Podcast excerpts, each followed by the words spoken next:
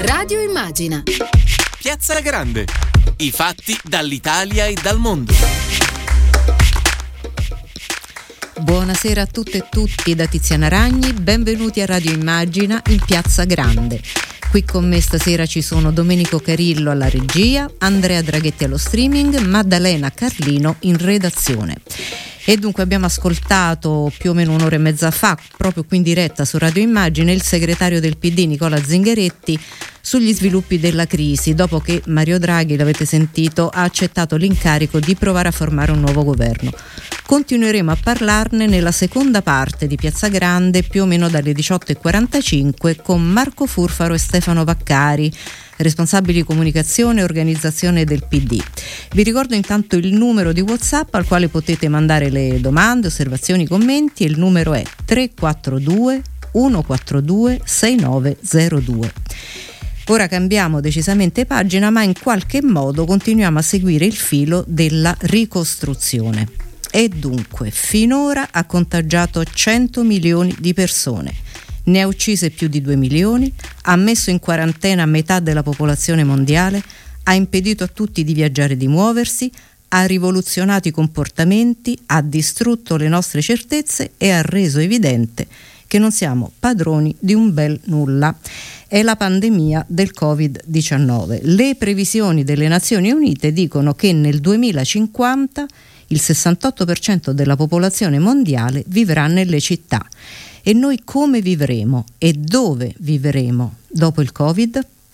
Ne parliamo eh, subito con il nostro primo ospite al quale diamo il benvenuto. Benvenuto ad Antonio Ferrazzi che è responsabile del Dipartimento Rigenerazione Urbana del PD, nonché capogruppo PD in Commissione Ambiente al Senato. Benvenuto Antonio Ferrazzi. Sì, buonasera Andrea Ferrazzi. Oh, Andrea, mi hanno dato un nome Eccolo. È un bel nome anche Antonio, ma Andrea mi piace di più. Eh, ma, mm, diciamo che lo adotto anch'io. Per stasera Andrea Ferrazzi. Però è, è, sempre il responsabile del Dipartimento Rigenerazione Urbana del PD, anche Andrea. Eh, perfetto. Sì. E, e, dunque io ho citato qualche numero per capire eh, che rivoluzione c'è stata eh, nella nostra vita in un anno una rivoluzione che investe e investirà soprattutto il nostro modo di vivere e di abitare lei me lo conferma? Ma certamente il Covid ha messo diciamo, ancora più in evidenza ciò che già stava avvenendo, una trasformazione delle città, ha messo in evidenza peraltro il, un fatto clamoroso che è il fatto probabilmente dalle dimensioni più macroscopiche e anche pervasive della nostra vita, e cioè il cambiamento climatico e tutto quello che ne deriva, perché è del tutto evidente che la trasmissione del Covid è partita diciamo, anche proprio dalla Commissione, basta vedere quello che è avvenuto appunto in Cina tra uomo e natura e proprio l'occupazione diciamo, da parte dell'uomo di territori che non lo erano e quindi la commissione tra animali e uomo di un certo tipo. E contemporaneamente gli studi sono ancora in corso ma c'è una certa evidenza scientifica che stabilisce, non si sa ancora se diciamo una correlazione diretta tra la trasmissione del coronavirus e di virus in generale e la presenza di smog, in particolare di PM2,5, PM10, dunque del particolato in atmosfera, mm. dunque con l'inquinamento, ma certamente una maggiore incidenza per le persone che vivono in ambiti fortemente inquinati. Voglio ricordare che l'Italia in generale, la pianura padana in particolare, è una delle zone più inquinate del mondo. E purtroppo questo ce l'hanno mostrato anche i numeri, se è vero che c'è poi una relazione eh, delle vittime e dei contagiati. quindi noi partiamo dal presupposto che dove non abbiamo voluto prendere decisioni e mettere mano, poi ci ha pensato la natura a, a, a richiamare eh, la priorità che avevamo trascurato. Ma mm. vede, se, se, il pianeta è malato, tutti gli esseri viventi che sono nel pianeta si ammalano e allora bisogna avere cura del pianeta, pianeta, cura delle città e questo è il modo migliore per avere cura di noi stessi. Le giro una um, domanda che c'era arrivata nei giorni scorsi eh, mentre c'era Antonio Misiani, il vice ministro eh, parlavamo dei ristori e a un certo punto un nostro ascoltatore ha scritto eh, è giustissimo, è una fase di emergenza e ristori a tutti, però in questo momento stiamo aiutando attività che non avranno in nessun caso possibilità di eh, sopravvivere nel tempo perché sta cambiando proprio la geografia delle città con lo smart working, per cui magari i centri storici si stanno svuotando e quindi quel bar che lì eh, viveva dell'ufficio del ministero in questo momento non riesce, ma magari si sta riempiendo un quartiere satellite. Quindi questo significa che eh, eh, bisogna ridisegnare non solo le città nel nostro habitat, ma anche le attività commerciali, cioè tutta la nostra vita va ridefinita perché il Covid probabilmente appunto sparirà con il vaccino, noi ci auguriamo, ma lascia un'impronta di questo tipo.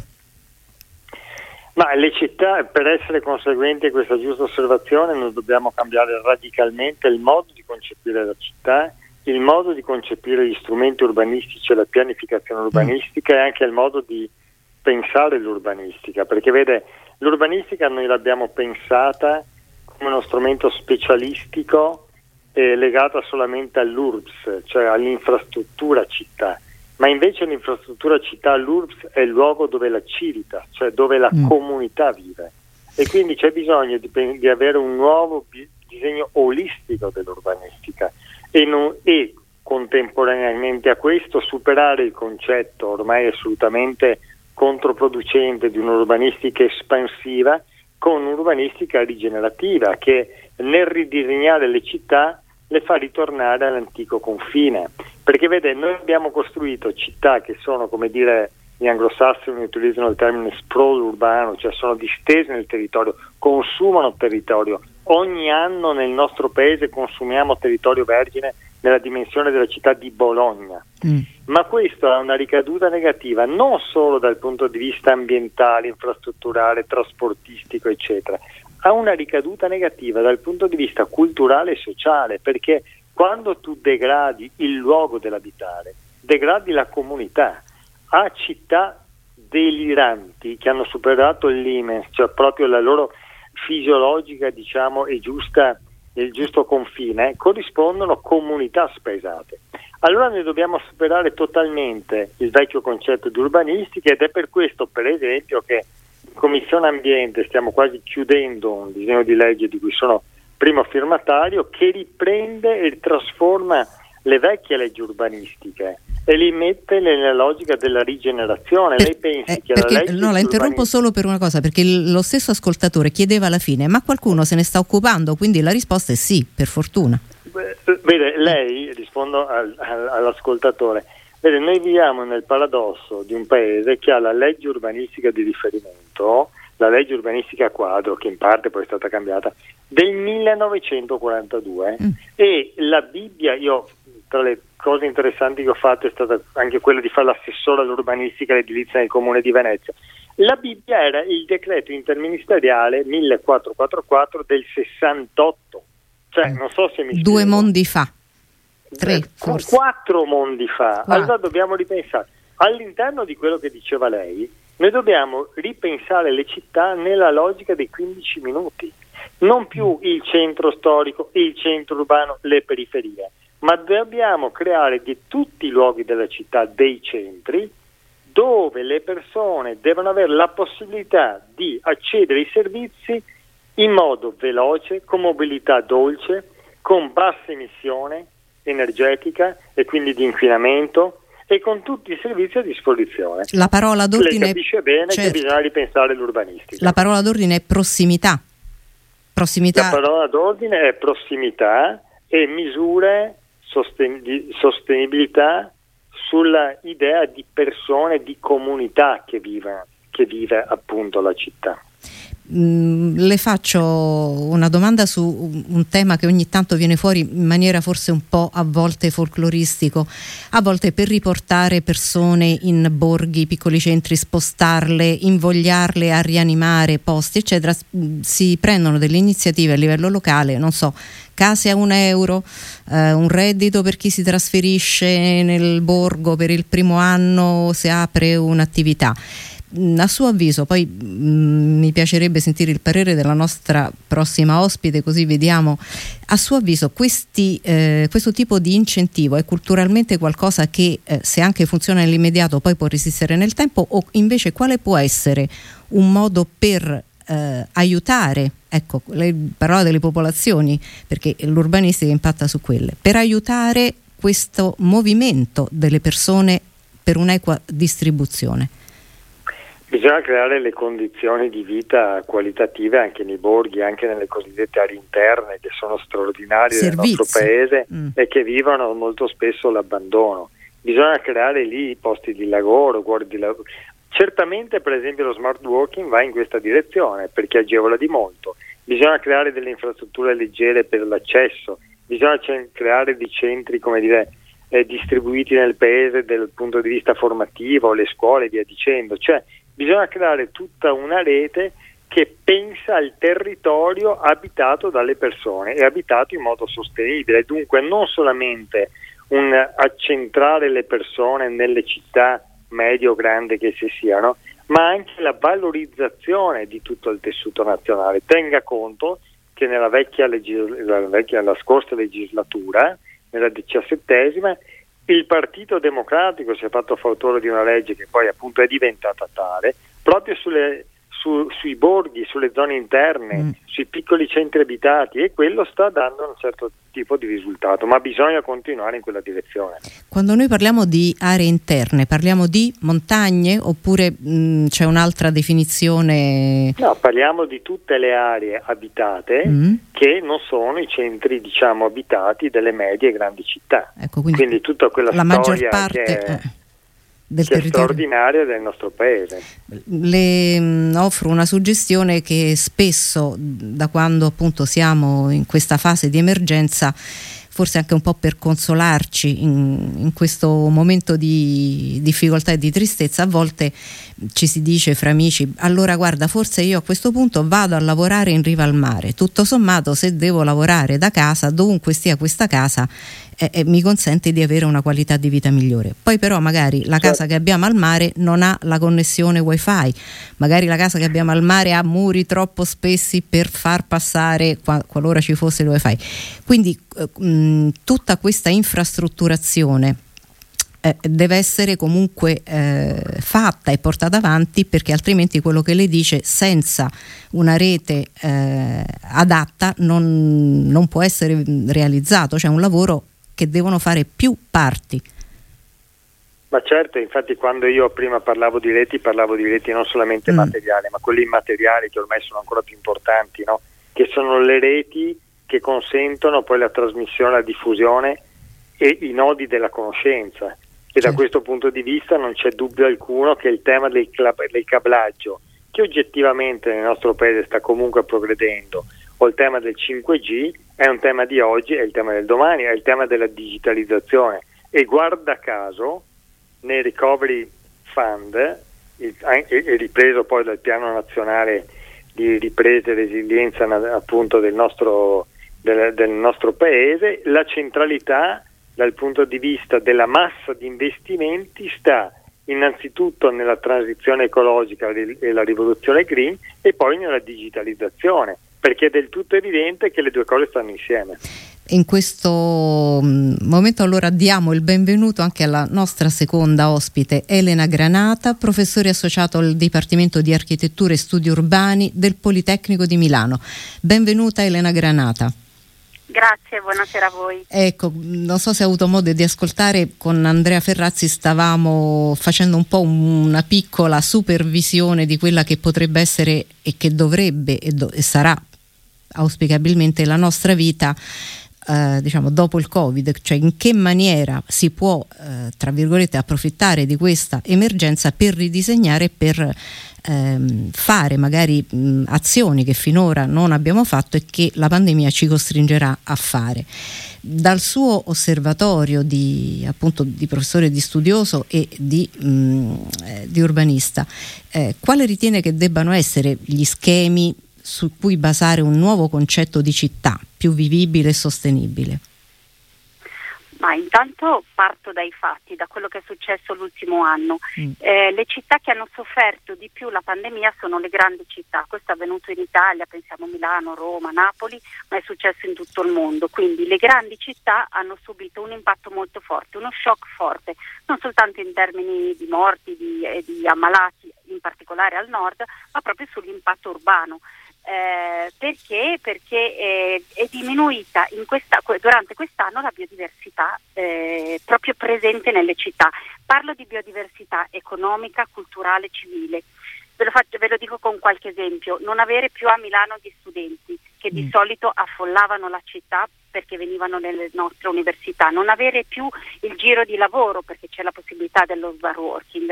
Allora in questo momento noi ci troviamo eh, delle grandi città molto provate dal cambiamento e molto disorientate rispetto a quello che succederà. D'altra parte abbiamo visto un crescere di attenzione sulle città intermedie, che sono quelle che hanno potuto o potrebbero godere di più di questo cambiamento, cioè di una riallocazione di popolazioni, di persone, di imprese che non necessariamente devono gravare più sulle grandi città. Dove andranno? Dove andranno i cittadini? Andranno verso i piccoli borghi, come dice qualcuno, cosa che mi sembra eh, che, che, accadrà ma in, in percentuale soltanto molto effimera, molto bassa, oppure si, si, rivolgeranno alle città intermedie, quelle satelliti intorno ai grandi centri urbani che però oggi offrono qualche possibilità in più in termini di qualità di vita. Allora sta, sta cambiando tanto nelle preferenze dei cittadini ed è forse la prima volta che i cittadini con le loro scelte di vita localizzative, dove vado a lavorare, dove voglio crescere i miei figli, voglio uno spazio urbano più verde, più vivibile, beh, incideranno sulle politiche urbane. Perché? Perché le città, soprattutto le città intermedie, dovranno attrezzarsi ad attirare cittadini in libera uscita. Cittadini che oggi sono messi nella condizione di scegliere più che nel passato. E beh, questo è un grande cambiamento perché, perché le città non dovranno più attrezzarsi soltanto ad attrarre imprese, capitali, ma forse anche capitale umano, intelligenze, vite, scelte di vita, eh, scelte di vita per la seconda parte della vita. Pensate quanti, quante persone hanno deciso di vivere nelle seconde case, di andare a vivere eh, in, in, contesti eh, naturali più attrezzati. Ecco, e quindi mi, mi riallaccio anche all'intervento che mi ha preceduto, ovviamente l'infrastrutturazione digitale sarà fondamentale per attirare questi nuovi abitanti, che non sono villeggianti, ma sono abitanti temporanei. Eh, Andrea Ferrazzi, lei è d'accordo ovviamente con questa mh, analisi che faceva Elena Granata? Sì, certamente, esattamente nel solco di cui parlavamo mm. prima, è sì. una grandissima scommessa per tutto il nostro, il nostro, paese. Devo anche dire che bisogna anche ricalibrare però una politica nazionale sulle città che non c'è stata in questi decenni, oserei dire. Mm. Perché noi siamo nella situazione paradossale nel paese che è il paese nato dalle città, dai comuni, ma è uno dei pochissimi paesi in Occidente che non ha una politica urbana, una politica per un'agenda urbana non ha nemmeno un livello di governance nazionale sul tema delle città e questo è un grande deficit. Il disegno di legge appunto che stiamo quasi per concludere eh, sulla rigenerazione urbana di cui parlavo prima e copre e cerca anche di coprire questo grande gap in modo tale da poter pensare a livello nazionale una politica integrale e olistica sul tema delle città. Immagino anche prevedendo eh, strumenti di aiuto per gli amministratori locali. Prevedendo innanzitutto risorse economiche, perché mm. vede, noi in, questo, in, questi anni abbiamo fatto dei progetti spot, anche alcuni sufficientemente ben riusciti, eh, tipo il, piano, il bando per le periferie o nel 2012 il piano città, eccetera, ma non hanno mai avuto una continuità. Eh? E non hanno mai avuto nemmeno una continuità diciamo, dal punto di vista finanziaria. Noi in questo disegno di legge invece prevediamo che ci debba essere per i prossimi 30 anni almeno 500 milioni all'anno dedicati alla rigenerazione urbana. E poi naturalmente nuovi strumenti per i comuni, per esempio il fatto che i comuni possono intervenire in analogia col codice degli espropri per i lavori pubblici lì dove gli fossero dei privati ostativi a piani di rigenerazione oppure inseriamo il principio di, con, di continuità amministrativa rafforzata, cioè un'amministrazione locale che subentra a, a un'altra, cioè una giunta che subentra a un'altra, non può cancellare magari un piano che stava già procedendo per il bene della città semplicemente perché è di un altro colore politico, ma deve dimostrare nel far questo che l'utilità pubblica è maggiore. E poi tutta una serie di interventi sulla modifica degli oneri di urbanizzazione, dei costi di costruzione legati alla qualità degli interventi e poi interventi sulle imposte e sulle tasse a facilitare e agevolare tutta la rigenerazione urbana. Eh, professoressa Granata, lei prima ha citato questa mh, mm, rivoluzione anche dei comportamenti, eh, di nuovo possiamo scegliere, quindi in questo senso probabilmente mh, l'urbanistica si adegua a, ai nostri spostamenti. Eh, per fare questo appunto è necessaria anche una rivoluzione, un ripensamento dei trasporti, perché in, in, questa, in questo frangente ci siamo resi conto eh, che, che, tutti i nostri desideri di poter o non poter fare qualcosa erano legati a questo, soprattutto nelle grandi città. Assolutamente, mm, la mobilità, i tempi delle città, la localizzazione delle aziende, dove lavoreremo. Ecco, mi pare che mh, mm, non sarà l'urbanistica a dare le risposte o non sarà solo l'urbanistica a dare le risposte, ma oggi un pensiero e un'immaginazione sulle città deve chiamare a concerto una serie di punti di vista e di approcci diversi. Pensate che cos'è il contributo oggi eh, delle scienze, eh, le, la nuova consapevolezza ambientale, gli studi sulla salute urbana e quindi qual è l'impatto ad esempio sul nostro benessere dell'inquinamento, la correlazione tra malattie e inquinamento. Ecco, mi pare che quello che abbiamo capito quest'anno è che le città sono troppo importanti per essere lasciate ai soli tecnici delle amministrazioni mm. o, o, ai soli urbanisti. Eh, non è una tecnica, non è solo una tecnica, poi ovviamente abbiamo bisogno anche di soluzioni tecniche, ovviamente è utilissimo l'approccio che possono portare eh, i tecnici delle amministrazioni, ma le città, come diceva appunto il, il mio, l'altro ospite, Andrea ovviamente Ferrazzi, le città, sì. Andrea Ferrazzi, scusate, eh, devono essere il luogo dove immaginiamo la nostra vita insieme, dove ma- immaginiamo un nuovo modello di benessere, la salute, eh, la qualità di vita, l'impresa, la creatività e quindi in qualche modo deve uscire dai suoi tecnicismi, perché in questo anno le città sono tornate ad appassionare le persone ai dibattiti. Perché si parla così tanto di città? Perché finalmente abbiamo capito che parlare di città, di spazi urbani, di spazi pubblici, di verde, di qualità della vita vuol dire parlare di noi, vuol dire parlare del destino di ciascuno di noi e quindi dobbiamo sfruttare assolutamente il fatto che sia tornato in qualche modo nell'agenda, nell'attenzione pubblica il tema della qualità di vita nelle città. Quando dico città ovviamente alludo a un modello che dobbiamo reinventare e che sarà fatto di natura e di urbanizzato, di spazio pubblico e di investimento privato. Dobbiamo ripensare la complessità di qualcosa che abbiamo negli ultimi anni ridotto davvero a, a, a un tecnicismo che non appassionava più neppe, neppure i tecnici. Io cresco nel primo anno di architettura e di urbanistica, i futuri ar- architetti urbanisti e oggi sono irrimediabilmente attratti dalla visione, dalla possibilità di riportare la natura dentro le città, dalla qualità di vita. Tutti temi che dovrebbero tornare ad appassionare i cittadini in, in primis. In questo senso, professoressa Granata, eh, forse anche voi vi trovate a cambiare programma e programmi, cioè magari quello che eh, era il corso di studi di un anno fa, forse va ricalibrato anche quello?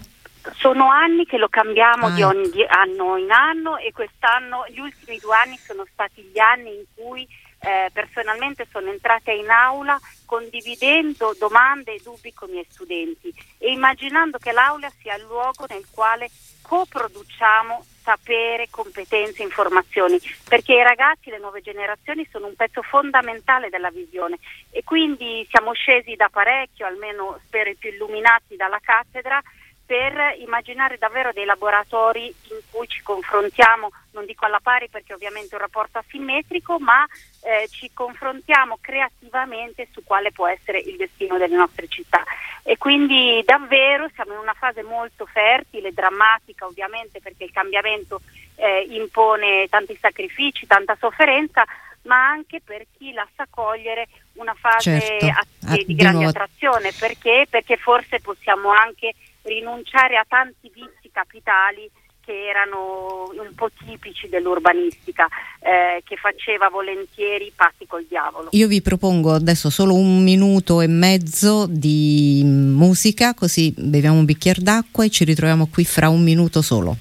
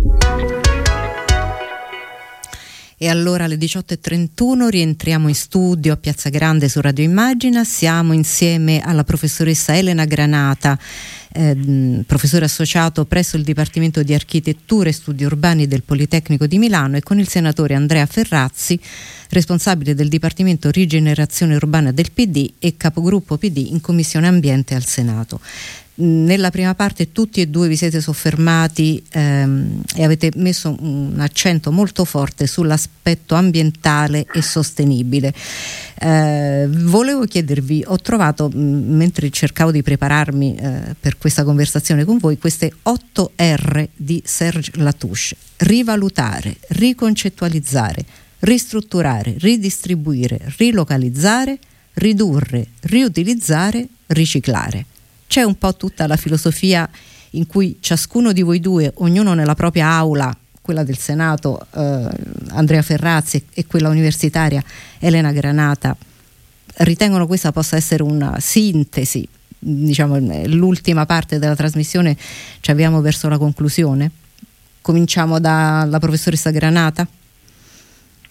Sì, direi che la sintesi di queste molte R, R mm. è fare più con meno eh, ottenere più risultati connettendo quello che già c'è, là dove è possibile utilizzare le, le risorse che un territorio offre. E quindi proprio il motto potrebbe essere questo, fare più con meno, eh, riuscire ad esercitare quell'intelligenza collettiva che mette insieme. Ed è questa proprio secondo me la, la, la risorsa di cui abbiamo bisogno. Eh, e non puntare soltanto su una rinuncia ma sulla valorizzazione che può esserci nel mettere insieme eh, delle risorse diverse. Penso ad esempio all'opera di Padre Lofredo a Napoli, eh, la sua capacità di riutilizzare le catacombe, un progetto bellissimo, proprio tipicamente italiano, trasformandole in un luogo di impresa, di cultura, di riscatto degli ultimi, di avvicinamento ai ragazzi. Ecco, oggi penso che il moto potrebbe essere fare più con meno e eh, riuscire a, a, utilizzare le risorse che il nostro territorio ci offre. E non abbiamo più l'imbarazzo della scelta perché naturalmente ovunque ci giriamo in Italia noi possiamo pescare qualche elemento dal territorio, dalla nostra storia e reinventarlo. In questo siamo fortunati. Ecco, eh, fare più con meno è il motto della professoressa Elena Granata. Se Andrea Ferrazzi dovesse riassumerne uno che ha fatto proprio e vuole condividerlo con noi? Ma guardi, c'è un pensiero ecologico che sta trasformando il nostro pianeta e lo sta trasformando dal punto di vista culturale. Eh, io ho tre figli, devo dire che la sensibilità ambientale dei miei figli è incommensurabilmente maggiore mm. a quella delle mie generazioni. Effetto Greta? Que- ma no. Greta è, è l'epifenomeno, ecco. cioè non è la causa, mm. diciamo, no? mm. Io ho appoggiato il movimento di Greta, l'abbiamo anche accolta qua al Senato, sono andato con lei anche a una manifestazione a Roma. Perché? Non tanto per Greta, che, ma per quello che ha rappresentato e perché lei riusciva a catalizzare un'attenzione che era diffusa ma non era sufficientemente ascoltata e non è ancora sufficientemente ascoltata. E però c'è stato un grande salto di qualità della sensibilità, della sensibilità politica, se non altro per necessità. Noi dobbiamo trasformare fondamentalmente il nostro sguardo del mondo, che non può essere uno sguardo del consumo, che poi vuol dire vedere tutto nella logica del consumo, del possesso. No? Noi non siamo i possessori della terra, del pianeta, noi siamo i custodi.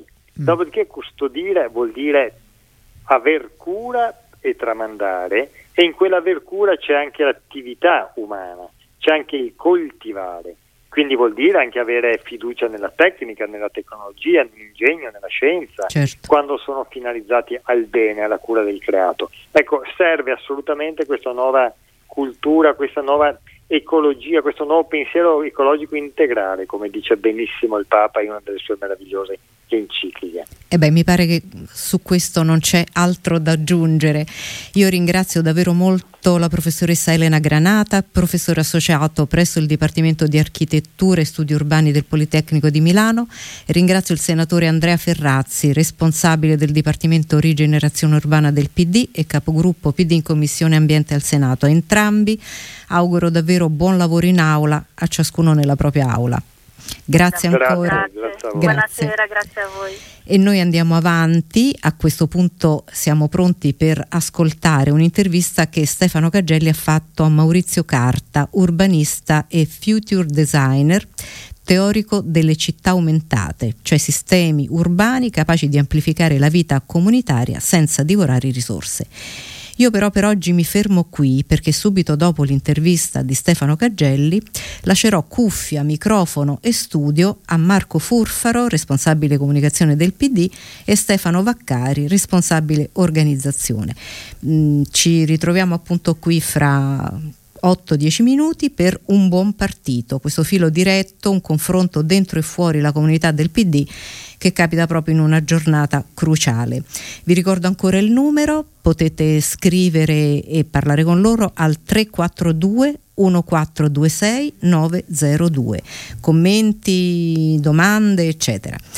Eh, in, io vi auguro buon proseguimento su Radio Immagina, vi saluto e vi lascio nelle sapienti mani di Stefano Gargelli con Maurizio Carta e poi di Stefano Vaccari e Marco Furfaro. Buona serata a tutti e buon proseguimento da Tiziana Ragni. La pandemia da SARS-CoV-2 non ha solo contagiato e ucciso persone, ma ha anche svelato l'illusione dell'antropocene di essere noi umani una specie dominante, emancipata dalle dinamiche ecosistemiche e indipendente dalla natura, rivelandoci come specie imperfetta e arrogante nel nascondere la fragilità dei nostri sistemi urbani ecologicamente insostenibili e generatori di diseguaglianze. Lo ha scritto in un recente articolo pubblicato proprio su Immagina il professor Maurizio Carta, urbanista, architetto, docente all'Università degli Studi di Palermo e autore di numerose pubblicazioni scientifiche e divulgative. Oggi lo abbiamo ai microfoni di Radio Immagina, proprio per parlare del futuro delle nostre città. Professor Carta, da studioso della metamorfosi urbana lei ha teorizzato il concetto di prossimità aumentata. Ci spiega che cosa significa e perché dovrebbe essere la soluzione al dilemma legato al nostro modo di vivere e di intendere le città? Io credo che sia rilevante in questo momento per cercare di capire come devono cambiare le nostre città per accogliere meglio la nostra umanità, per essere più sicure, ma anche per tornare a essere luoghi vitali della nostra della nostra attività, dobbiamo avere la consapevolezza che stiamo attraversando una metamorfosi e che questa non è soltanto una crisi di passaggio diciamo, drammatica eh, con le forme di una pandemia, perché i segnali della necessità di una trasformazione profonda delle, delle città, soprattutto diciamo, delle città occidentali o se vogliamo in maniera diciamo, ancora più eh, focalizzata delle città italiane, sono, vengono da, da lungo tempo. Diciamo, la crisi della città, quello che qualcuno chiama l'anticittà, è un fenomeno di lunga durata. La pandemia accelera questi, queste necessità, in qualche modo fa toccare con mano, dolorosamente, con mano a tutti noi, non soltanto agli studiosi, la necessità di un cambiamento.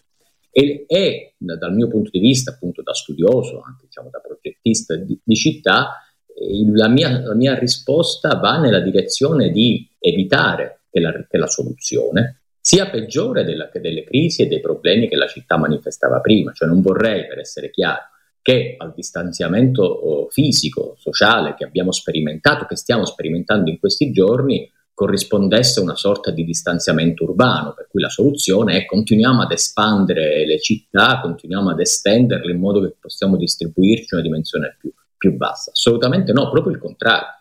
Noi dobbiamo, e l'abbiamo verificato in questi giorni, tornare ad arricchire i quartieri, i luoghi dell'abitare, riavvicinare i luoghi del lavoro ai luoghi, ai luoghi della residenza e sfuggendo a quella trappola delle città supercentrali eh, dove tutto è concentrato nel, nel centro della città, nei centri direzionali perché tanto è tutto raggiungibile attraverso il, il trasporto pubblico, attraverso la nostra mobilità forsennata, impoverendo le, i, i, luoghi dell'abitare. Allora, torniamo ad una città che a me piace chiamare appunto della prossimità aumentata, che è una città in cui arricchiamo di nuovo le funzioni dei quartieri, redistribuendole soprattutto evitando che siano soltanto luoghi della residenza o, come si suol dire, quartieri dormitorio, ma facciamo in modo anche che questi quartieri diventino, diventino attrattivi per tutta la città e quindi tornino a essere luoghi della cultura, dello svago, del tempo libero, del lavoro, della produzione,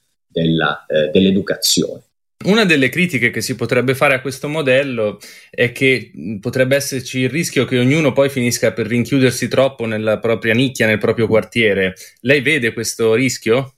Sì, il rischio c'è ed è per questo che diciamo, il, diciamo, le ricerche su, che, su, cui sto lavorando lo, lo, pongono come una delle criticità da affrontare, proprio per evitare che la città diventi diciamo, una, una somma di piccole tribù, di, piccole, di piccoli quartieri, quartierini, una sorta di provincialismo dentro la città. Appunto, non immagino questi eh, quartieri della prossimità aumentata come chiusi e totalmente autosufficienti. Devono tornare più autosufficienti, eh, quindi appunto, come dicevo, dotarsi di alcune funzioni che avevano perso a vantaggio delle aree centrali, però ognuno di essi contenere alcune funzioni di livello urbano, metropolitano, ma anche sopra metropolitano, sovralocale, io penso appunto ai grandi teatri, alle università, ai luoghi della produzione, ai luoghi della cultura, ai, lu- ai luoghi del lavoro, in modo che la nostra mobilità all'interno della città non sia eliminata, perché sarebbe un impoverimento di questi luoghi, però non sia costretta ad essere concentrata tutta negli stessi momenti, per le stesse funzioni, essenzialmente per le funzioni lavorative, quindi eh, contribuisca a, a ridurre la vitalità di questi luoghi. Quindi immagino una città policentrica come sono sempre state le città italiane. La grandezza della città italiana rispetto ad altri modelli di città, per esempio la città americana, è di essere stata una città fatta di parti, una città fatta di città,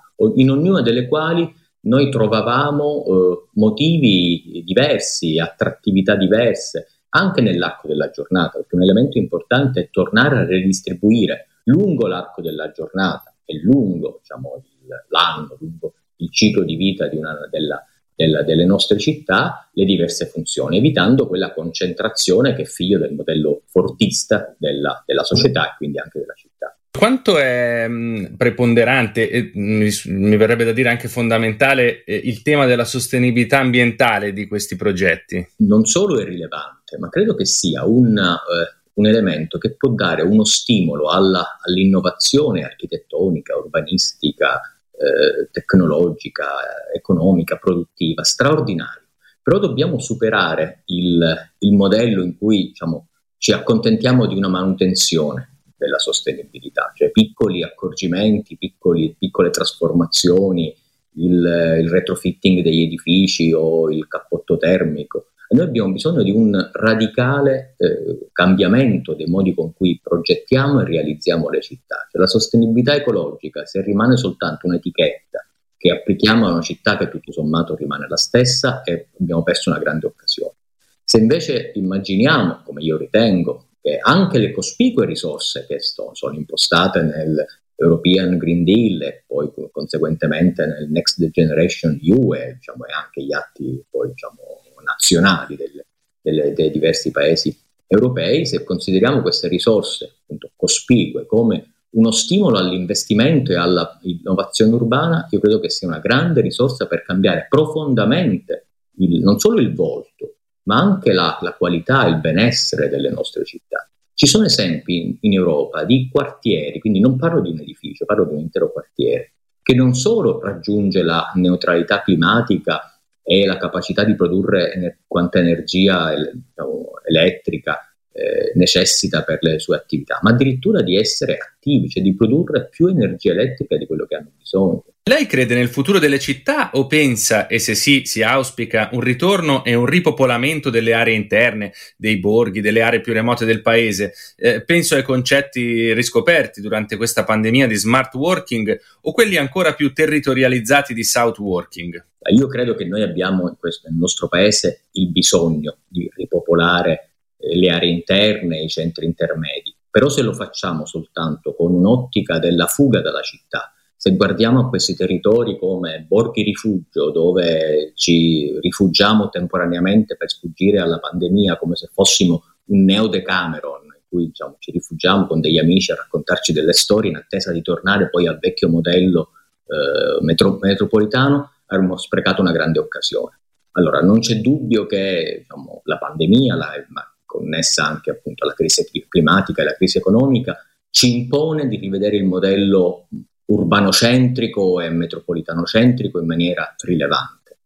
E la soluzione è quella di rivedere complessivamente il sistema urbano del paese. Intanto, a mio parere, questa è una battaglia lessicale che io faccio, evitiamo di chiamare questi luoghi borghi, non sono borghi, sono città, però perché tornino ad essere città, quindi luoghi da, in cui le persone vivano diciamo, in maniera eh, completa, sicura, interessante, creativa la loro vita, in questi luoghi deve tornare il lavoro, deve tornare il benessere, la qualità della vita, eh, la, la, la, sicurezza, non solo sanitaria, ma anche quella, per esempio, idrogeologica o quella ambientale. Per farlo abbiamo bisogno di un progetto paese, non possiamo lasciare questi luoghi in una competizione ad attrarre chi, fuga, chi fugge dalla città, i cosiddetti city quitters, eh, che sono un fenomeno importante, così come lo è il south working, cioè sono occasioni, eh, sono elementi di innesco di un processo, ma questo processo va governato da una visione del paese, che smetta in qualche modo di guardare in maniera conflittuale la lotta tra le 14 città metropolitane e tutto il resto che viene considerato come un'area interna indistinta.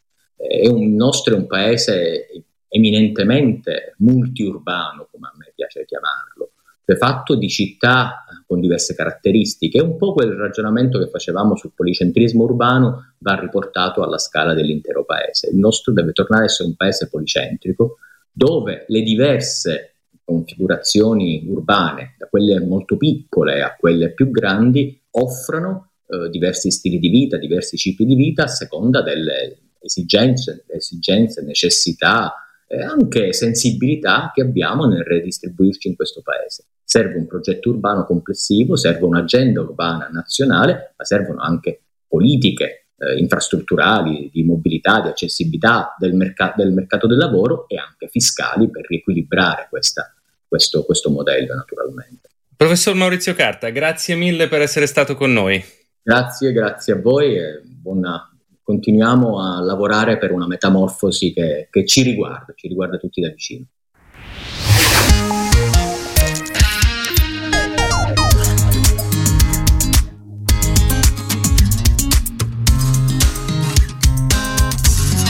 Radio Immagina, dalla parte delle persone. Buonasera, buonasera da Radio Immagina a tutte e a tutti. Siamo in diretta sul nostro sito, sulle app dedicate di Immagina, sugli aggregatori come FM World e in streaming sui social le pagine di Immagina del Partito Democratico e non solo. Chi vi parla è Marco Furfaro, il responsabile comunicazione del Partito Democratico e oggi siamo qua perché presentiamo un nuovo spazio.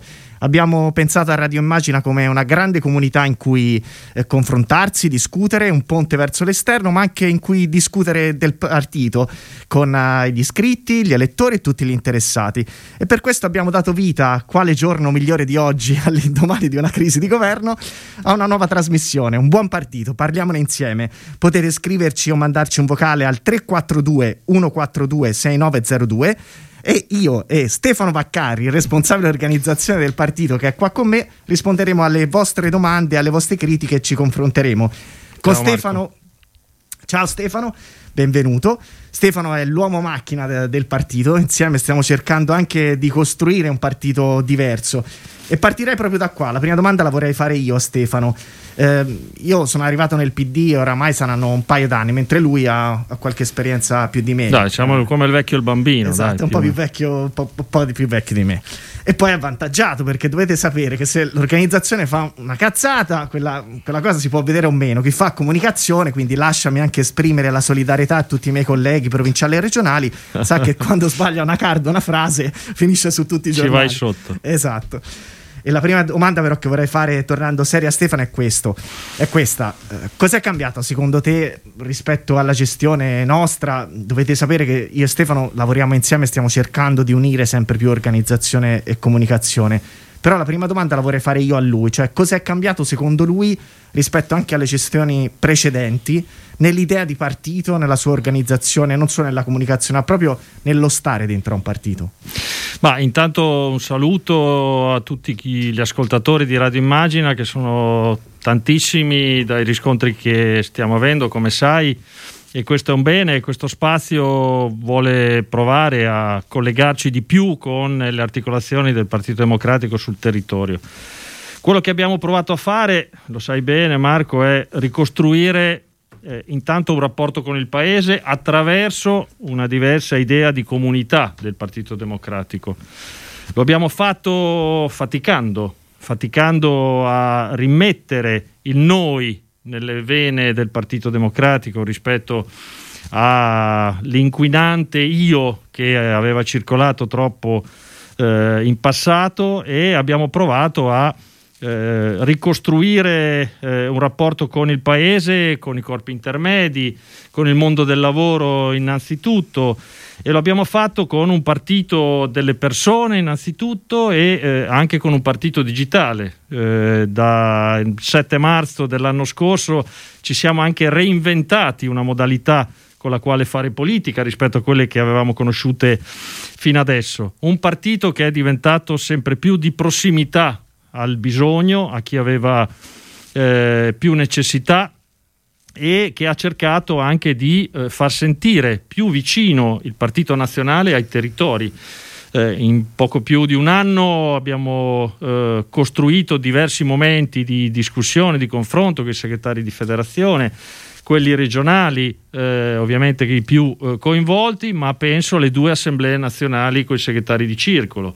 Eh, ma è successo eh, alla festa di Ravenna, poi col segretario Zingaretti eh, l'anno scorso, contatti continui anche con uno scambio reciproco eh, di informazioni, di conoscenze, di input che abbiamo provato a dare. Insomma, un lavoro che è ancora in corso e che ha cominciato però a segnare dei più, più iscritti, più soldi dal 2 per 1000, eh, più partecipazione, più coinvolgimento, insomma più protagonismo anche del territorio. No, sono assolutamente d'accordo e potrei confermarti quel punto di vista perché una cosa che, che ha colpito molto me quando ho preso la comunicazione è che solitamente anche quando fai un post sui social network hai sempre un, un piccolo pezzo di tuoi fidati che cliccano il like a prescindere.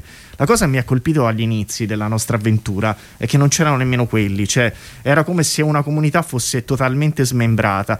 E a proposito di persone, tra l'altro vorrei ringraziare perché il Partito Democratico spesso è raccontato molto peggio di quello che in realtà è. Invece se c'è questa radio, se ci sono tante cose che cerchiamo di mettere in piedi in un'epoca in cui non ci sono i finanziamenti pubblici, in cui veramente mettiamo, cerchiamo di sopperire alla mancanza di soldi con la passione delle persone, vorrei appunto ringraziare regia Domenico Carrillo, Maddalena Carlino che sta in redazione Andrea Draghetti che sta allo streaming. La radio e tutti gli strumenti di comunicazione e interazione si reggono sulle persone e dalla parte delle persone non è un semplice slogan comunicativo, però è un po' la direzione che abbiamo provato a dare al partito. Allora, partiamo dalla crisi perché è chiaro che non ci, potrà, eh, non ci possiamo sottrarre. E la prima domanda la rivolgo a Stefano. Parleremo un po' di tutto. Un buon partito è un appuntamento che terremo settimanalmente o quasi io e Stefano per provare a confrontarci con gli iscritti e non solo. La prima domanda è sulla crisi e la fa uh, Nicola da uh, Empoli. Eh, riassumo brevemente la domanda è ma Stefano, eh, Marco, ma mm, Draghi, ok, ma siamo sicuri che non ci porterà a governare con Salvini quando abbiamo sempre detto che i nostri voti non si sarebbero sommati a quelli della destra peggiore? Rispondi tu? Ma io credo proprio di no, Nicola, perché eh, fino ad oggi il Partito Democratico ha tenuto una linea molto chiara e cioè quella di provare a eh, rilanciare l'azione di governo a partire da un'alleanza che lo aveva fatto fino adesso e che soltanto nelle ultime settimane ha visto in modo irresponsabile e sciagurato, visto l'esito, eh, venirne a meno un pezzo. E quindi già stasera eh, il segretario Zingaretti proverà eh, a ricostruire questo eh, eh, rapporto con i 5 Stelle e l'EU e per eh, costruire e mettere in campo anche quello che si stava facendo, cioè un progetto per il Paese per rilanciare un'azione di governo che dia le risposte che i cittadini, le imprese, eh, gli enti locali si stanno eh, aspettando. E quindi non abbiamo nulla che spartire con Salvini e con la Meloni sull'idea eh, del, par- del, paese. E quindi abbiamo sicuramente eh, su questo eh, la necessità di ribadirlo e di eh, provare invece a costruire eh, attorno all'appello che il Presidente della Repubblica ha fatto qualcosa di alternativo e di diverso. E quindi proveremo fino in fondo a eh, raggiungere questo obiettivo attorno a una personalità di grande prestigio, di grande curriculum internazionale come eh, il presidente Draghi. Seconda domanda, Carlotta Dallecce, che riguarda invece il presidente Conte. È una domanda che ci tengo uh, al fatto che rispondiamo perché spesso ci hanno domandato ma, ma, come mai ci siamo così impiccati al nome di Conte? Insomma, ha governato bene, era il presidente del Consiglio. Eh, forse magari anche l'occasione, però provo io per, per due motivi. Il primo perché non c'era una soluzione migliore di Conte, non solo perché rivendicavamo quanto fatto al governo e perché abbiamo fatto una scommessa nella quale abbiamo preso un partito che era al 18% e comunque l'abbiamo rimesso al centro della scena. Spesso ci dimentichiamo che abbiamo costruito questo governo perché dovevamo bloccare un aumento dell'IVA di 23 miliardi e, e riportarlo in Europa, poi è arrivata anche la pandemia. Però il tema vero è che non, non era solo perché Conte rappresentava un punto di equilibrio, ma Conte rappresentava un progetto politico per il quale scegliere qualsiasi altro nome significava disarcionare un'alleanza, non era il punto 5 Stelle Leo, significava andare incontro a una possibilità di governare con la destra e quindi con un governo regressivo. E poi la politica è fatta di rapporti di forza, noi abbiamo l'11% dei rappresentanti in Senato e abbiamo fatto di tutto in questo anno per trascinare la politica italiana e il governo verso soluzioni che fossero migliorative del paese. Sicuramente ci saranno stati errori, contraddizioni, però abbiamo anche portato a casa oltre 200 miliardi di recovery, abbiamo sicuramente cambiato e disarcionato finalmente i decreti di sicurezza, abbiamo costruito anche un rapporto che riguardava la politica economica rispetto alle faglie più deboli della società che differiva molto rispetto agli ultimi anni e forse anche a una concezione della sinistra che, ave- che aveva ormai lasciato, devo dire, una certa subalternità sul campo verso le politiche neoliberiste. E credo che sia stato anche uno dei motivi per il quale probabilmente Matteo Renzi ha deciso di affossare tutto questo, perché in quel governo, tra mille contraddizioni, c'era un indirizzo preciso e poi perché c'è anche una dignità della politica. Quando tre forze di governo su quattro, di cui una, la quarta, nasce da una scissione, indicano un presidente del Consiglio, è chiaro che non si può vivere ricattati perché significherebbe rinunciare al ruolo della politica e lasciar passare che la mattina uno si sveglia, sceglie un altro presidente, si cambia e non è serio nemmeno nei confronti dei rapporti istituzionali europei che, che abbiamo avuto in questo anno. Altra domanda Stefano per te. Eh, la fa, eh, non mi ricordo il nome, me l'ero segnato. Allora andiamo invece sul partito perché ci sono molte domande. Allora ringrazio che ci sono tanti messaggi di incoraggiamento. C'è Edoardo Pivanti, responsabile con, della comunicazione della Lombardia, che non solo oltre a fare gli apprezzamenti ci, ci ringrazia e ci chiede anche di raccontare la nostra comunità. In questa 45 minuti proveremo a farla. Eh, una domanda sul partito che spesso ci rivolgono sempre e che passo a Stefano, è del circolo del PD di Brugine Brugine, perdonate la, l'accento non so dove cade, in provincia di Padova e chiede quando faremo una scuola seria di partito per 35?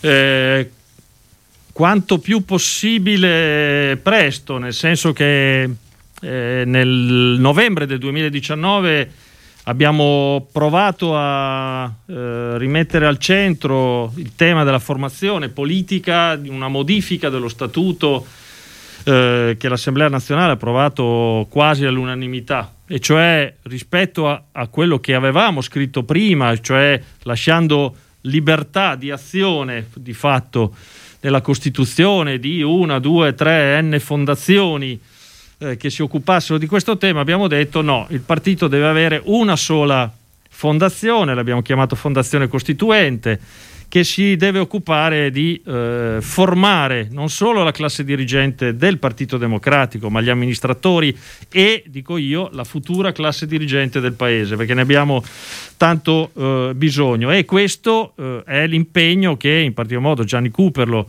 si è eh, caricato sulle spalle, sta, stava per partire diciamo, una prima eh, eh, progetto di formazione che proprio venerdì eh, doveva eh, eh, partire, aprire i battenti, ovviamente per causa crisi è stato eh, rinviato, ma credo che sia la strada giusta per dare uno stimolo e offrire una sponda alle federazioni, ai regionali, ai territori che già anche autonomamente sono partiti con il supporto eh, del Partito Democratico Nazionale.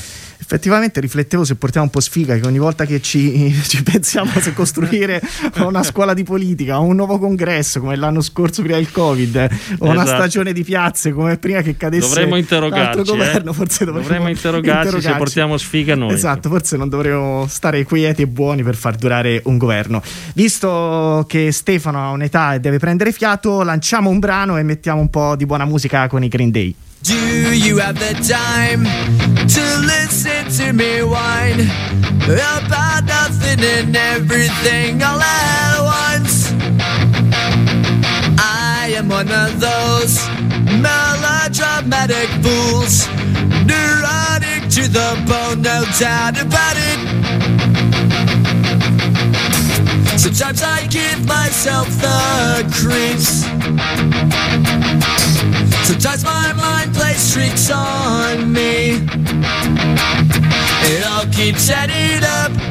I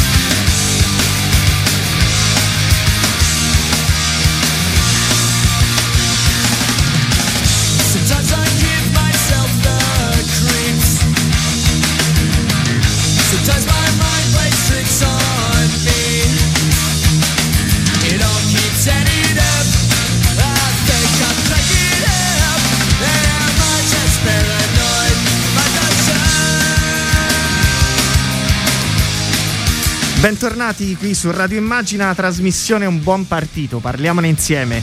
Vi parla Marco Furfara, sono con Stefano Vaccari e continuiamo il nostro confronto con il partito. Eh, alcune ci sono tanti messaggi, devo dire, eh, anche di, se- di segno opposto. Penso che sia anche perfettamente normale il fatto che ci sia anche un po' di una sorta di confusione, evidentemente, per quello che sta accadendo, perché siamo in un momento eccezionale. Quindi c'è chi ci invita alla cautela sul governo Draghi, chi a imporre le nostre politiche, chi evidentemente ha anche una sorta di timore derivante da- dalla scorsa esperienza col governo Monti. Eh, ne leggo una per, per Stefano per continuare sulla crisi e poi tornare al partito. Giuseppe Fiasconaro, Castelbuono, in provincia di Palermo. Eh, un governo tecnico a guida Draghi con il sostegno di gruppi parlamentari diversi non potrebbe annacquare le politiche del PD e portarci a pagare il prezzo alle prossime elezioni come è successo dopo il governo Monti? Una bella domanda, eh Stefano? Bella domanda, sì. Ma eh, intanto c'è la condizione di partenza diversa, nel senso che il governo Monti era quello che doveva ridurre la spesa del paese, ridurre il debito, insomma interveniva in una condizione di grave difficoltà del paese anche nel rapporto con l'Europa. Il, governo, il eh, presidente Draghi invece ha una situazione molto diversa, con tante risorse a disposizione, una fiducia riacquistata da Conte e dal governo ehm, verso l'Europa, eh, l'Europa che ha eh, indicato nell'Italia uno dei paesi da sostenere maggiormente per farlo riprendere eh, dalla crisi generata dalla pandemia e quindi eh, sicuramente è una condizione di partenza diversa. Detto questo, noi abbiamo eh, credo l'obbligo di mettere al centro le idee per il futuro eh, del paese, per rilanciarlo, farlo uscire dalla crisi, eh, non per ritornare a- al paese che c'era prima della pandemia. E quindi noi nel confronto, credo anche con le altre forze politiche della maggioranza, l'EU e 5 Stelle, a partire da stasera, dovremo provare a fare questo, indicare delle priorità attorno alle quali eh, anche vincolare l'azione del Presidente eh, Draghi e del suo governo se ci sarà eh, condivisione e anche indicare, io credo, perché no, un arco temporale entro il quale realizzare in modo deciso e determinato eh, queste priorità. Insomma, credo che dovremo provare fare questo. Poi il tempo e il corso degli eventi nei prossimi giorni ci dirà se ci siamo riusciti. Ah, Chiara da Vicenza ci chiede: a chi ci accusa di essere andati a traino dei 5 Stelle, che cosa rispondiamo? Ma io direi, direi questo. Intanto direi di mettere a fuoco una cosa, che probabilmente noi siamo vittima anche di un grande paradosso, perché eh, abbiamo rapporti di forza in Parlamento che sono figli del 18% della più grande sconfitta del PD del centro-sinistra dal dopoguerra alle ultime elezioni. Adesso rappresentiamo l'11% al Senato e mi sembra il 14% alla Camera in termini di seggi, però siamo il 20% nei sondaggi, 20-21, quindi le persone percepiscono una forza forse anche maggiore di quella che abbiamo in Parlamento, però risponderei così, che intanto il PD è da, è passato da mangiarsi popcorn in tv a, essere al centro della scena pubblica. Il PD è quello che, se- che è riuscito a far a togliere and- e mandare nel dimenticatoio i decreti sicurezza. Eh, ci sarebbe una battuta, ma non sarebbe rispettosa nei confronti dei, dei no- dei nostri alleati che sono i 5 Stelle, ma quando chi ci accusa di essere subalterni aveva portato i 5 Stelle mi sembra al 33%, adesso sono poco meno della metà. E, e poi c'è un altro aspetto, il PD alle regionali eh, ha vinto qualche regione quando ci davano tutti per spacciati, ha vinto le comunali, ha conquistato dei comuni al nord che erano attrazione leghista, insomma spesso il racconto che si fa nei cosiddetti circuiti delle bolle di Facebook, eh, dei mass media, no- non è la realtà, è molto diverso. Poi c'è il paese reale per fortuna, c'è quel paese nel quale quando ci davano per spacciati e dicevano che avremmo perso le regionali 7-0, invece noi che eravamo... vinto 4-3. Esatto, e, e- e se ricordi bene Stefano, noi eravamo quelli che dicevano, ah, che dicevano vinceremo, vinceremo la Toscana, vinceremo in Puglia, perché? Ma semplicemente perché vivevamo quei luoghi, lo vivevamo attraverso i nostri compagni e compagni sui territori, sui nostri iscritti, gli attivisti. Quindi io credo che non solo sia ingenerosa, ma sia altamente falsa, perché il PD ha costruito dentro l'arco politico. Lo so che va spiegato che oggi la politica è un tweet, 140 caratteri, un urlo, una battuta, però la radio che abbiamo messo su forse va anche in questa direzione di riappropriarsi della complessità. Il PD ha trovato uno scenario nel quale c'era il tripolarismo, anche a causa nostra, ed eravamo i terzi su tre. Oggi c'è un bipolarismo che dobbiamo mantenere, anche per questo credo sia in corso un incontro con gli alleati de- della maggioranza che ha- Esatto. Che ha sostenuto il Premier Conte con l'EU e il Movimento 5 Stelle e abbiamo trascinato nel campo progressista con tutte le cre- tradizioni del mondo anche il Movimento 5 Stelle, l'abbiamo riportato nell'alveo dell'europeismo e scusatemi ma non è poco e credo che siano buoni argomenti anche per far capire che forse se il PD oggi è tanto tirato per la giacca non è più da una parte a leccarsi le ferite, forse più che una subalternità è perché è al centro della scena. Passiamo oltre. Allora, eh, ci sono tanti incoraggiamenti di tenere duro nella fase, eh, ringraziamenti. Ehm, c'è un, un punto che, che, mh, Stefano credo possiamo affrontare insieme che riguarda il partito digitale e che eh, Lorenzo oh, da Padova ci chiede se, eh, se faremo, che aveva sentito, aveva letto forse una tua dichiarazione sulle primarie online e voleva sapere se in questa epoca di pandemia in cui è anche più difficile andare per casa per caso, andare a voto ai seggi, se poteva essere un buon strumento per costruire un meccanismo di partecipazione, anche non limitandola solo al voto ma anche alla discussione nelle città che andranno al voto. Ma eh, intanto va raccontato perché magari in tanti non, non lo sanno che durante la pandemia noi diciamo lo siamo diventati molto di più digitali di quanto non lo eravamo prima perché abbiamo, ci abbiamo fatto un investimento in organizzazione e in comunicazione come ricordavi giustamente tu e abbiamo messo nelle condizioni i territori di eh, attivarsi molto di più attraverso i social ma attraverso anche le piattaforme di discussione ehm, eh, online che hanno consentito di riunire gli organismi dirigenti, di prendere decisioni, di discutere con i corpi intermedi sul territorio dei provvedimenti che si stavano discutendo in Parlamento e tante di quelle proposte sono poi state eh, raccolte, ma eh, quello che abbiamo eh, provato a fare anche successivamente è mettere nelle condizioni eh, le città, sono 20 capoluoghi di provincia, 1273 eh, comuni che andranno a votare, eh, mettere nelle condizioni ovviamente eh, soprattutto le città capoluogo di eh, arrivare alla scelta dei candidati sindaci laddove non si troverà l'unitarietà del PD e delle forze di coalizione anche attraverso eh, le, eh, diciamo una piattaforma da mettere a disposizione per fare le primarie online. È uno strumento, però lasciando ovviamente ai gruppi dirigenti locali la decisione, la discussione, se usarlo eh, oppure no, con l'indicazione che abbiamo ovviamente dato di lavorare invece per eh, trovare attorno ai candidati sindaci la massima convergenza e l'unitarietà eh, del Partito Democratico innanzitutto, ma poi anche delle forze che comporranno la coalizione larga di centrosinistra che abbiamo visto, come dicevi tu, anche alle ultime amministrative regionali, premia eh, il lavoro eh, di eh, allargamento e di unità eh, che abbiamo messo in campo.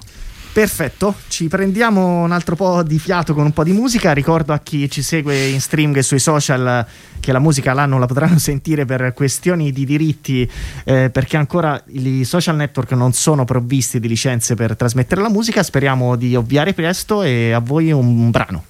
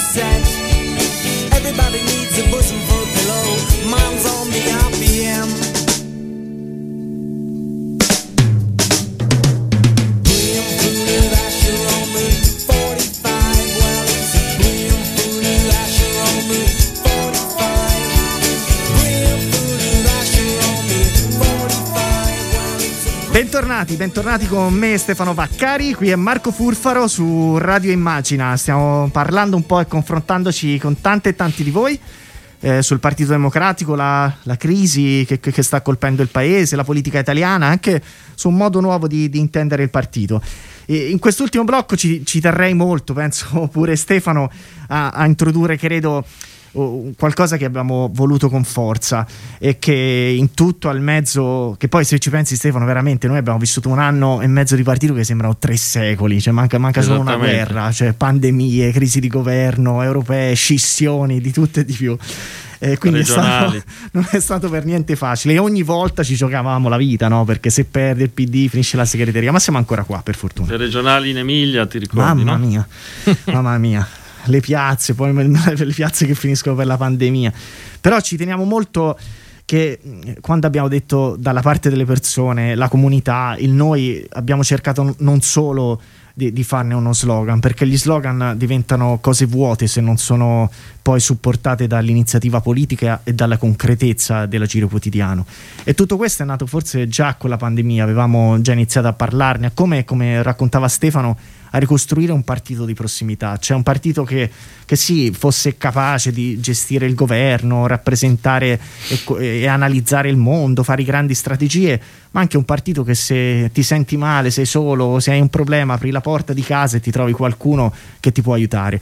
E l'abbiamo fatto già durante il lockdown, abbiamo messo in campo delle, anche delle iniziative che magari potevano anche sembrare eh, un po' grottesche, restiamo in contatto, abbiamo chiesto a tutti i nostri segretari di federazione di, di, di chiamare gli iscritti, di chiamare le persone che erano sole, abbiamo avviato una campagna per far sì di eh, aiutare le persone a, magari a comparsi medicinali, a fare la spesa per le persone più anziane e più fragili che non potevano fare.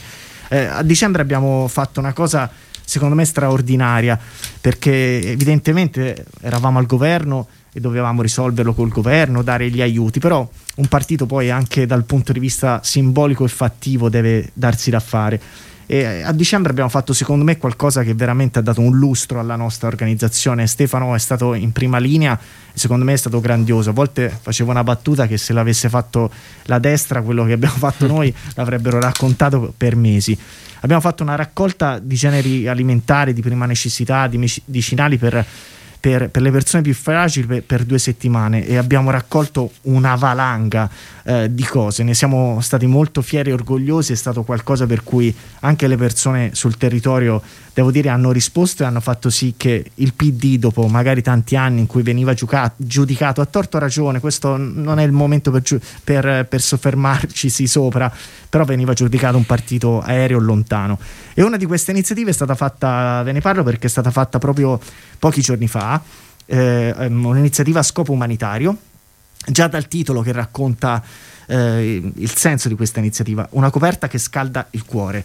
Ed è stata una due giorni promossa dai circoli PD di Modena, dedicata alla raccolta di coperte, indumenti e scarpe destinate al campo profughi di Lipa in Bosnia. Tra l'altro vi ricordo altra iniziativa lodevole, la missione dei nostri quattro europarlamentari, Benifei, Maiorino, Moretti e Bartolo, che sono stati al confine esatto. eh, sulla rotta balcanica, tra l'altro anche in maniera incisiva, mh, mm, non solo a fare una visita, ma anche a portare delle istanze, ad attivarsi, quello che, cioè che un partito dovrebbe fare regolarmente, che a volte purtroppo oggi a sinistra ci stupiamo un po'. E questa iniziativa fatta da, dal circolo, dai circoli PD di, di, Modena, che poi si è allargata tutti i circoli PD della città di Modena, altre associazioni del territorio, tra cui Arci, Arcigay, eh, la protezione civile. Ecco, abbiamo intervistato, vi mandiamo un contributo perché abbiamo intervistato proprio per far discutere e parlare le persone che poi le, le cose le fanno concretamente eh, ehm, Antonino Marino, il segretario del circolo Crocetta Sacca della città di Modena. Nello scorso weekend i circoli del Partito Democratico si sono organizzati in una grande gara di solidarietà raccogliendo coperte e scarpe da destinare ai migranti attualmente in stallo eh, al confine fra eh, la Bosnia e la Croazia.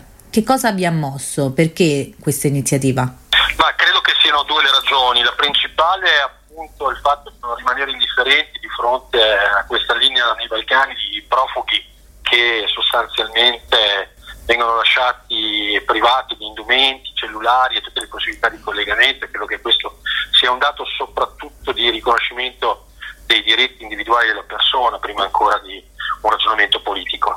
In, e in ogni caso c'è anche un'altra ragione che Modena tradizionalmente si è sempre impegnata sia quanto, per quanto dai, dalle prime migrazioni sia per quanto riguarda appunto i primi anni eh, 80 sulle politiche dell'immigrazione, cercando di coinvolgere altri soggetti, vedendosi impegnati anche forze politiche sociali, volontariato, mondo della Chiesa, volontariato cattolico e allo stesso tempo anche una certa tradizione di un impegno modenese dell'associazionismo pacifista e dei diritti umani per quanto avviene da sempre nei Balcani. Com'è stata la risposta dei militanti e dei cittadini modenesi?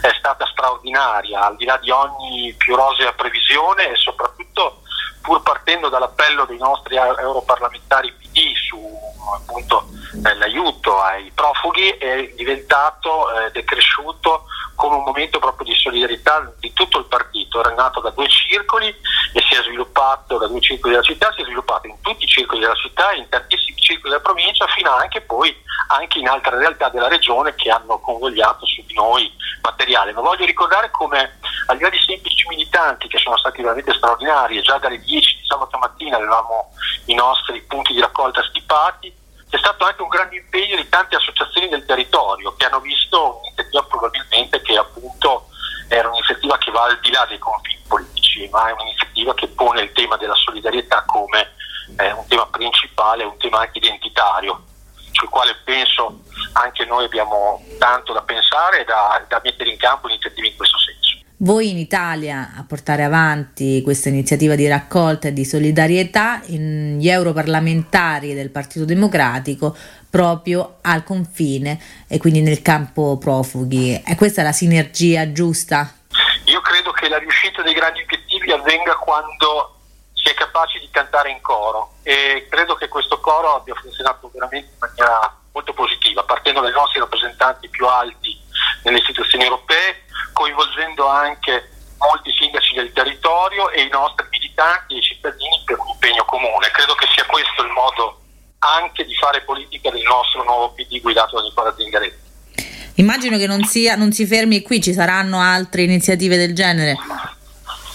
Ma eh, ovviamente adesso siamo ancora travolti da mettere a posto gli indumenti, certamente al più presto rifletteremo anche come dare una continuità perché credo che il tema della solidarietà e dei diritti delle persone e quindi anche un tema di riprendere in mano anche un, uh, un'idea politica uh, del fatto che uh, i diritti di persone anche che sono lontani molto da dove viviamo sia un tema anche di identità politica, credo che sia un tema che vada portato molto avanti anche nei nostri circoli e perché no creare anche qualche circolo che abbia il tema della solidarietà e dei diritti internazionali come elemento principale.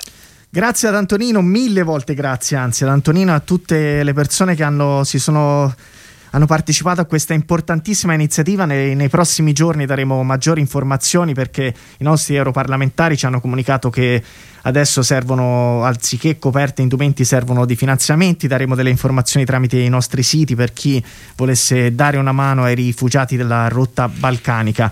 Intanto vi informo che appunto è in corso l'incontro tra Partito Democratico, Movimento 5 Stelle e l'EU, eh, un incontro da remoto. Per il PD sono presenti il segretario Zingaretti, il vice Orlando, il capodelegazione Franceschini, la presidente Valentina Cuppi, capogruppo del Rio e Marcucci. Per la de- delegazione di l'EU Fratoianni, De Petris, Fornaro e Scotto, per il Movimento 5 Stelle Crimi, Cioffi, Crippa e Ricciardi speriamo facciano buone cose evidentemente però in, un segnale importante di compattezza della maggioranza che sosteneva il governo oh, Conte.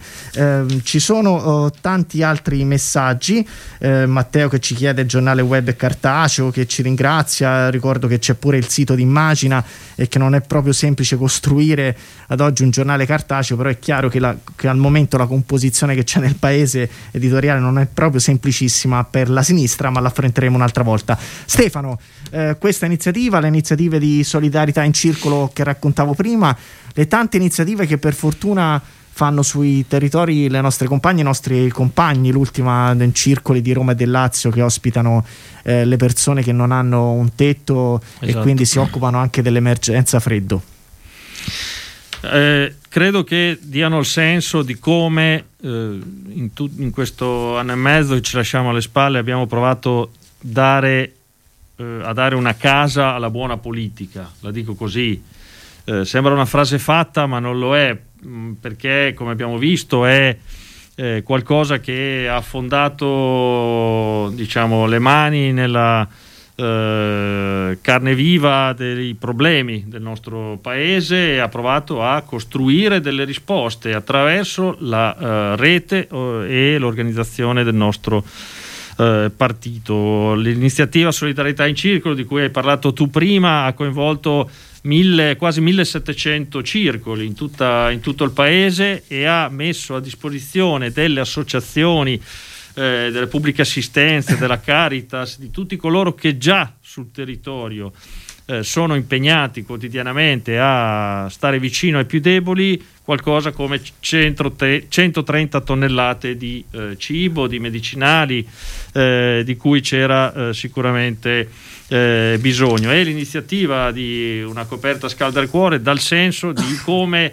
quando il Partito Democratico si mette a disposizione eh, con iniziative finalizzandole anche in modo molto concreto è un soggetto riconosciuto e riconoscibile ed è su questo che dovremmo provare a diventare ancora di più riconoscibili eh, su tante azioni che riguardano anche il, ehm, il, nostro, eh, diciamo, eh, il nostro territorio. Per cui, eh, come diceva bene eh, Antonino prima eh, nel suo, nella sua intervista, quando riusciamo a costruire diciamo, un'azione corale a partire dal territorio, eh, passando per eh, i nostri gruppi parlamentari, il Parlamento europeo, eh, siamo nelle condizioni di essere qualcosa di molto concreto, tant'è che la tanta roba che è stata eh, raccolta a Modena in Emilia e non solo, adesso ha bisogno, eh, grazie anche al lavoro che ha fatto Piero Fassino come Presidente della Commissione Esteri con il nostro ambasciatore in Bosnia, di una rete davvero molto grossa perché la roba è talmente tanta che eh, farla arrivare sarebbe stato comunque un problema. E cogliamo l'occasione con questo anche di salutare e ringraziare tutta la comunità del Partito Democratico. Spesso si parla dei leader, eh, si parla delle persone che hanno ruoli al governo, in Parlamento, ma in realtà questo partito si regge sulle gambe sulla, e sulle braccia di uomini e donne che ogni giorno portano la loro militanza e che non è un elemento vetero eh, della vecchia politica, ma è un elemento invece di vita. Un partito funziona quando guarda le persone negli occhi e ne riconosce un'empatia, una sensazione è questo che stiamo provando anche a ricostruire. Spesso siamo stati visti come un partito antipatico, aereo, iperistituzionale. In realtà il PD non è questo, il PD è le primarie da milioni di persone che si alzano la mattina e vanno a votare perché vogliono dare un nuovo corso alla storia della sinistra e il PD, come ogni partito di sinistra, soprattutto questo partito di sinistra, perché è il più grande partito della sinistra italiana, si regge solo grazie a queste persone. Non si regge certo solamente per i gruppi dirigenti, gli istituzionali sono tutti importanti, ma senza di loro non ci sarebbe questo partito. E allora va tutti i nostri ringraziamenti. Ora un brano e ci ritroviamo tra pochi minuti.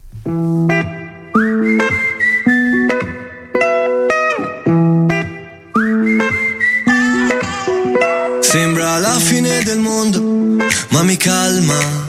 Mi chiedono in che lingua sogno, che domanda. Le mie ex han fatto un gruppo e sulla chat si parla solo di me. Ti prendi gioco di me? Bella atmosfera. Ti prego non mi uccidere il mood, dai. Chi se ne frega dei tuoi ma, dei tuoi se, dei tuoi bla bla Voglio stare in good time Bella atmosfera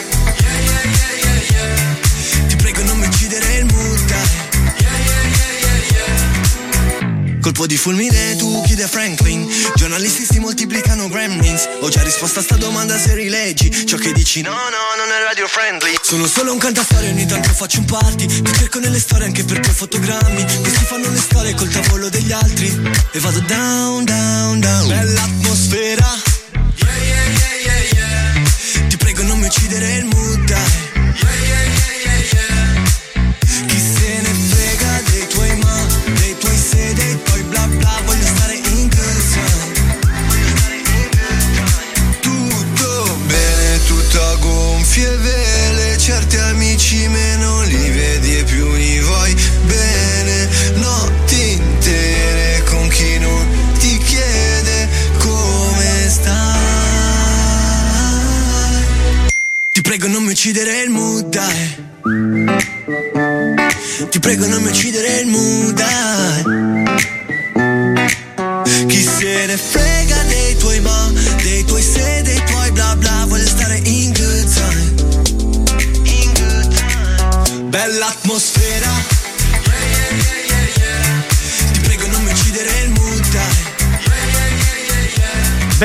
su Radio Immagina, qui un buon partito, parliamone insieme con Marco Furfaro, il sottoscritto e Stefano Vaccari. Allora, ci sono tantissime domande, tantissime richieste, proveremo a parlarne la prossima settimana perché vi ricordo che sarà un appuntamento settimanale, quindi vi diamo appuntamento al 10 febbraio. Ci chiedono come è andata la riunione dei gruppi parlamentari del PD di quest'oggi. E intanto questo è facile, breve, è stata un'informativa, poi ci sarà una, discussio- una discussione collegiale con Nicola Zingaretti. Eh, ci dicono da Torino, ma eh, non rischiamo tutti di finire in una peggior pagina della politica, di far confermare che i politici sono tutti uguali. Eh, io penso che vada risposto che le responsabilità in politica hanno nomi e cognomi e non sono mai collettive ma personali, proprio per non finire in braccio all'antipolitica. Questa crisi qualcuno l'ha voluta e se ne deve prendere la responsabilità. Eh, ultima domanda Stefano, ci sono Massimo da Padova e altri che sollecitano una discussione che rimanderei la prossima settimana su eh, i, i referendum, le piattaforme digitali, su come proviamo a far partecipare gli iscritti. Eh, abbiamo delle idee su questo, altre stiamo approfondendo e, e progetti in corso. Però proverei a stare sull'argomento del giorno e quindi come in una crisi del genere proviamo anche a far sì che un partito non si chiuda nelle proprie stanze o dei gruppi dirigenti, ma anche, provi anche a, a farlo vivere con i propri iscritti e iscritte.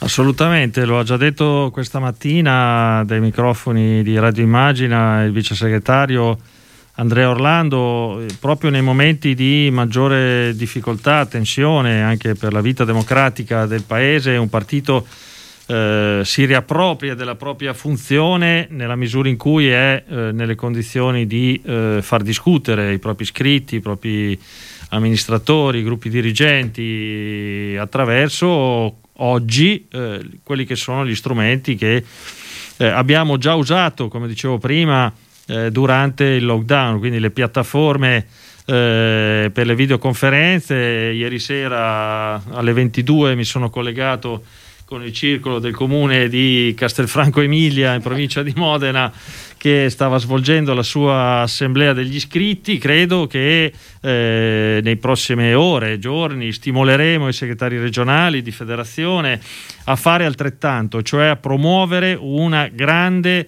eh, discussione attorno a eh, il progetto di eh, cambiamento del paese che abbiamo eh, iniziato con il governo eh, Conte e che abbiamo tutta l'intenzione di eh, proseguire, a partire appunto dalle idee che già abbiamo messo a terra eh, nel confronto programmatico che era eh, cominciato. Di questo dobbiamo occuparci e credo che tutta la nostra comunità dovrà essere coinvolta. Grazie mille Stefano, ci sono tantissime richieste, cercheremo prossime, alla prossimo appuntamento di parlarne, c'è Davide Tramarin, il segretario di Padova, eh, Chiara D'Accomo, Maurizio e Francesco che chiedono appunto di, di esplicitare le nuove formule di partecipazione, Nicola da Battipaglia che, che ci chiede anche come poter aiutare la crisi del commercio con un partito che magari si fa centrale vettore per aiutare i piccoli esercizi. Ecco, ne parleremo dalla prossima settimana e vi ringraziamo per l'ascolto, ringraziamo anche il nostro eh, eminente super direttore Andrea Bianchi, altrimenti penso non ci faccia eh, più beh. venire al tavolo a discutere. No non ci fa più tornare, eh. Esatto, che è una pe- figura preziosa, a parte gli scherzi, una figura preziosa eh, di questa avventura eh, a cui facciamo un grande in bocca al lupo. Se c'è questa radio è sicuramente tanta farina del suo sacco e ringraziamo Andrea e tutta la redazione. Vi diamo appuntamento alla prossima settimana ricordando che le cose cambiano cambiandole, quindi non arrendetevi mai. La politica è una cosa bella anche quando sembra non esserlo e soprattutto lo può essere grazie a tutti e a tutti voi. Alla prossima settimana. Ciao a tutti. Radio Immagina.